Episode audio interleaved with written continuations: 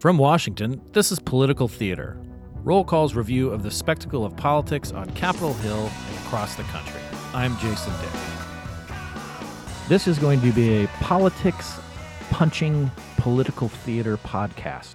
We're going to be talking to Stu Rothenberg, Roll Call's political analyst, about the generic ballot and the November 2018 midterm elections. And then later on, we're going to be joined by Bridget Bowman, Roll Call's senior political reporter, talking about the upcoming special election in Arizona. Stu, welcome to Political Theater. Thanks so much, Jason. Uh, first time uh, in on on the podcast. I uh, I've been trying to get you uh, in, into the studio, and I really appreciate you coming in. Stu, there's a lot of polling and a lot of reporting and speculation that the Democratic advantage in generic ballot questions, who you want to control Congress, is is evaporating and going away. You wrote in a recent column for Roll Call with the great headline, The Generic is Falling, The Generic is Falling, that uh, it's a little bit more complicated. Is it true that the Democratic advantage in the generic ballot is shrinking? Some of that is true. If you compare the generic ballot, they ask, ask people who they whether they're going to vote for Republicans or Democrats for Congress. The numbers jump around, and uh, there was a, the number spiked for the for the Democrats in the mid December, and now uh, the back settling back to a five to eight point range advantage for the Democrats, which many people will say is not enough to flip the House. But the point of the column really was um, don't become a prisoner of any one number, of any one survey question. Uh, stand back. There, there, there are poll questions on the president's job performance and his uh, positive or negative uh, attitudes.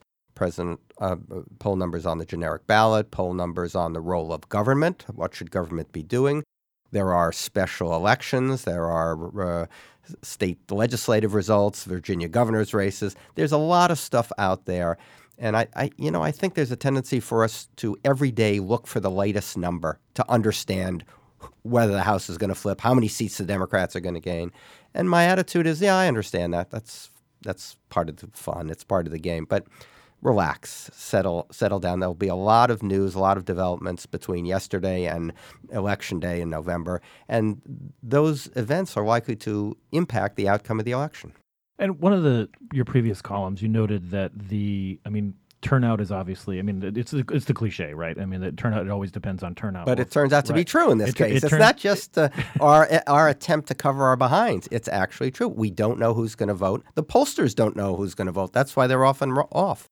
It's it's hard to keep the House for so many consecutive times. I mean, in, in the, particularly in our current political situation. I mean, we had this incredible stability in the latter part of the 20th century where Democrats basically held the House from the 1950s to the 1990s. We've seen a couple of swings back and forth now, and it, the but the number of retirements that we're seeing on the Republican side alone would suggest that that the Democrats are are in pretty reasonable striking distance. Oh, there's no question. I think at this point we can certainly say the House is in play. Can you say that it's definitely, positively, absolutely going to flip? No. Can you say that the Republicans are absolutely, definitely going to hold it? No. But it's certainly in play, and the retirements are one of the considerations, one of the factors. The other is um, even though the president's uh, numbers on the economy and the numbers themselves on the economy are so terrific, uh, people are positive, upbeat, think the think the economy is getting better. Uh, when you look at the president's accomplishments, when you look at just the general sense of the business community, the tax cuts, the successes, you think, wow, this guy's the party is is a slam dunk to hold the House and the Senate. But uh, the party, the president is such a polarizing figure, and uh, uh, you know the economy is always the decisive factor in midterm elections when it's in bad shape. But when it's in a good shape, it gives voters the opportunity to look at other things. They don't have to worry about the economy; they can look at other things. And in this case, the president, uh, the president's controversial comments and uh, the the, the Oval Office's uh, the way they behave in and around there uh, has alienated more than half of the electorate. It looks like. Well, and it seems like this this story about Rob Porter, the staff secretary who has been accused of domestic uh, abuse, this seems to be a story that's kind of sticking, uh, and and it, it it's it's almost as if it it confirms what a lot of people who are already critical of the president are are suspecting all along, and sort of raising their ire that that the president and his staff are not being upfront about what happened They certainly weren't helped by the FBI director yesterday Mhm. saying that that he had a different timeline, uh, and he said it in sworn testimony to the Senate Intelligence Committee. So um, this, but again, we're so far out from November. I mean, is that something that is that just going to be one sort of block? It's hard to imagine that that is going to be this deciding factor. Well, there could be 10 other things that pop up between now and the November midterms. I expect they will, given this White House. Um, the, the problem for Republicans is that anything that pops up tends to be bad, it seems. You know, I mean, we could get more good economic numbers, but that wouldn't change the economy, which people are already optimistic about. Uh, I suppose the president can, can come out at any moment and acknowledge. Um, uh, that that he was mistaken about something and and and try to get on the good side of an issue. But so far, all his instincts are to either clam up or, um, if I wanted to be kind, I would say shave the truth, sh- shade the truth. But you know, they they seem to lie a lot and often unnecessarily and uh, and and, and unbelievably. Uh, so yeah, no, I think there will be other incidents now you know, they could be helpful or, or unhelpful for the White House. Something you uh, said just a little earlier, and is that the the economy, when it's good, is rarely the deciding factor. And I was thinking that okay, in, in 1994, you know, we had uh, a, a, growing economy. Um, we we had had a recession in 1992 or in the early part of the 90s, but in 1994, the the economy was in fairly good shape, and the Democrats just got slaughtered. Um, they they lost both chambers. Um, they, and then in 2006, again, we were we were in a, a time of relatively economic decent times at, at, at a minimum. We'd gotten out of the recession of the early 2000s, and the, again, the Republicans they lost both chambers uh, and and really started this sort of lame duck part of George W. Bush's presidency. So is is I guess that's something we, we could sort of calibrate into the into our into our sort of projections. Kind of what I've always found is um, voters who are angry tend to vote in midterms. If you're content, if you're satisfied, um, there isn't that urgency. And so um, in bad times, everybody's angry and everybody wants to send a message. But in good times, it's it depends on who is angry and who is frustrated or disappointed. Some of the comments that the Republicans have latched onto, that Nancy Pelosi in particular, the House Minority Leader, a Democrat from California, have has made that, that the tax cuts amounted to crumbs for the middle class and, and lower classes in the in the in the country. I mean, we're we're seeing a lot of uh, Republicans latch on to that. There was a Senate candidate, Todd Rokita, who introduced this legislation called the Crumbs Act to sort of troll Pelosi and so forth. Is is that is there a danger for Democrats that they have stepped on their own economic message by by belittling what might be something that people feel positive about? I thought it was a silly comment from the Democratic leader when I heard it. Crumbs, whether you're talking about hundreds or thousands of dollars, I think for real people those aren't crumbs. So that's a that was a silly, unforced error.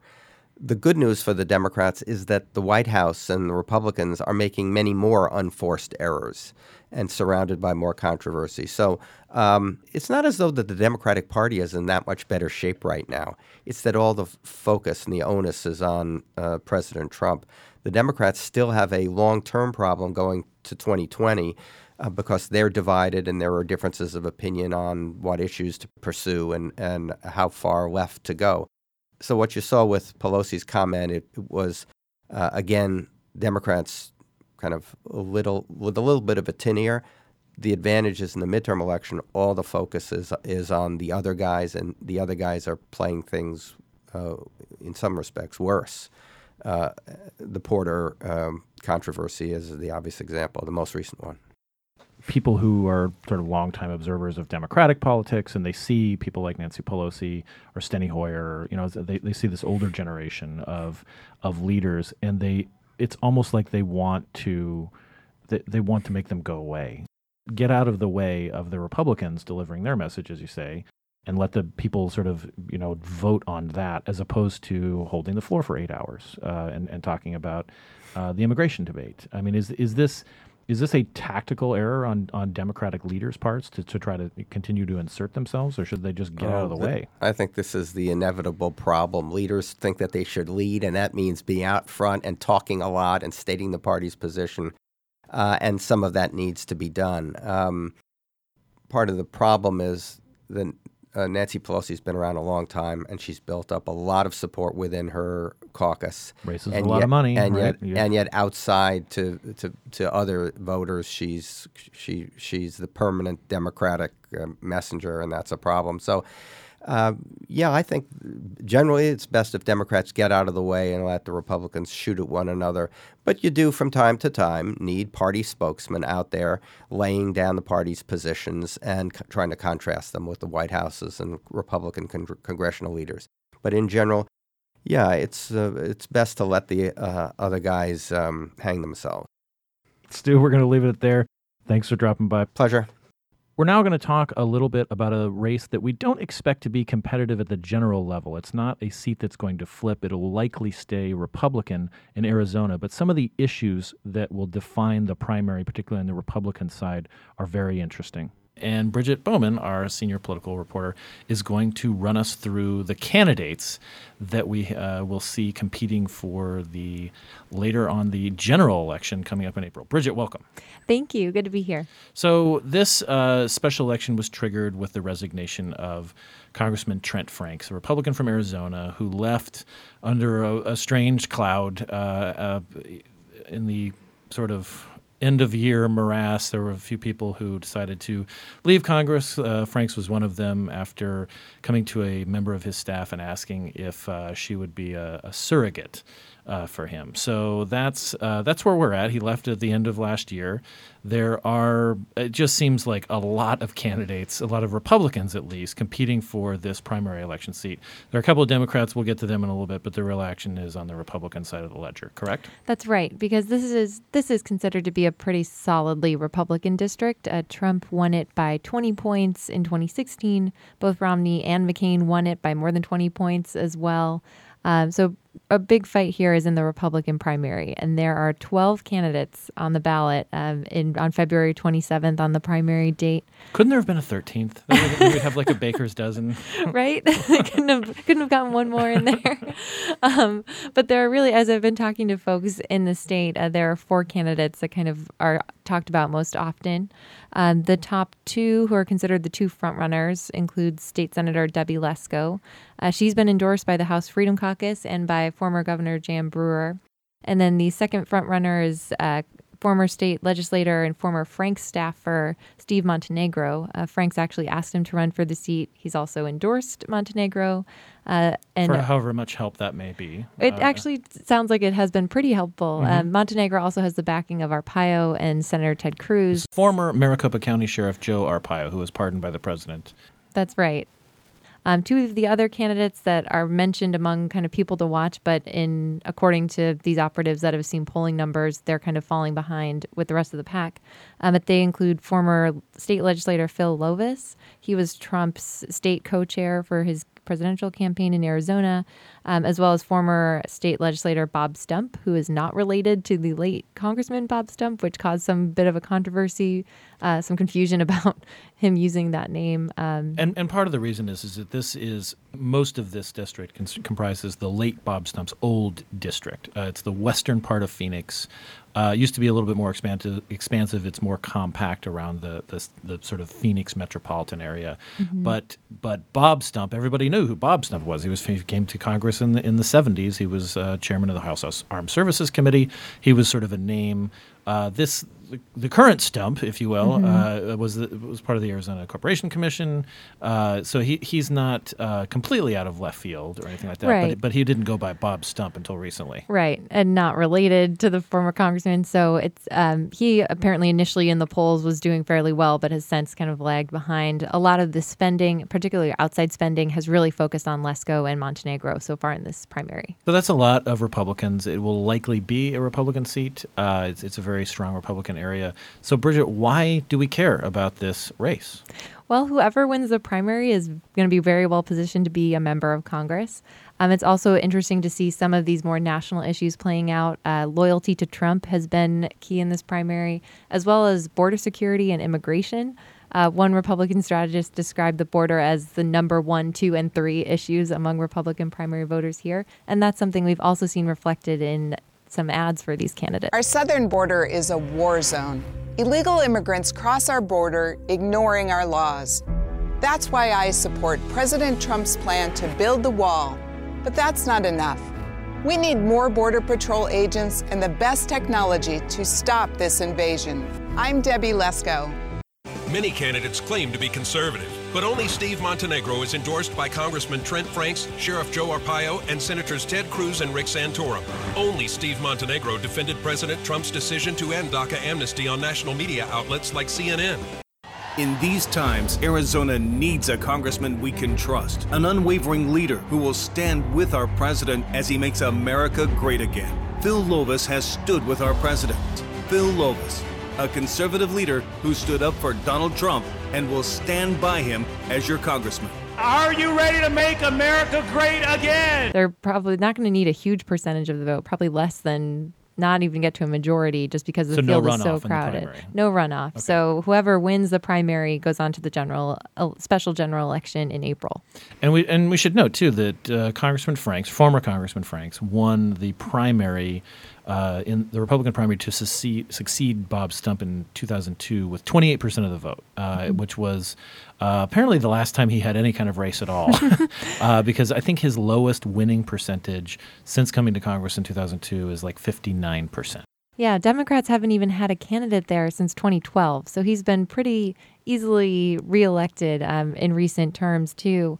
And he still sounds like he's fairly popular among Republican primary voters. Folks that I've talked to who've seen kind of internal polling numbers um, say that he's still looked pretty favor- favorably despite the circumstances around which he left uh, office. And it seems that, that Franks was, you know, representative of the district. I mean, he's a cons- he's a very conservative person, uh, very conservative on social issues, but he's also uh, the, the district is very conservative. That's right. Um, it's in the Phoenix suburbs, as you mentioned. Um, it's vast majority white, about 70% of the population. A lot of the population is also older. There's the Sun City retirement community there. Um, so these voters tend to be very conservative, older Republican voters um, who, as I mentioned, folks that I've talked to there stress that border border security is really a top issue for them. And we should mention a couple. There are two Democrats running uh, for the, for the right to take on whoever the eventual uh, winner of the Republican primary. Let's talk about them just real quick. Sure. So the top Democratic candidate appears to be Dr. Hiral Tipirneni. She is a physician, and she is one strategist I talked to. You mentioned she could have an advantage as a political outsider. A lot of these Republicans are former state legislators and have records. Um, the other Democratic candidate is And not a record like Joe Arpaio had a record. Right, not the criminal record, a voting record. Um, the other Democratic candidate is Brianna Westbrook. She's an LGBT activist. She's also transgender. Um, so it's it, Dr. Tipirneni has been raising a lot more money, so she's expected to win the primary there. But should note that Democrats are targeting 101 seats in 2018, and this district is not on that list, given how Republican it is. But some Democrats say, you know, special elections are special, and you never know. Bridget, thanks so much for taking a few moments to explain this race. Thank you for having me. I want to thank Stu Rothenberg and Bridget Bowman for joining us on Political Theater. I'm Jason Dick. Thank you for joining us. You can subscribe to this podcast on iTunes, Stitcher, and on NPR One. And please rate us on iTunes. For more on this and other stories, you can visit rollcall.com or find us on Twitter at CQNow or at Rollcall. Thank you for listening.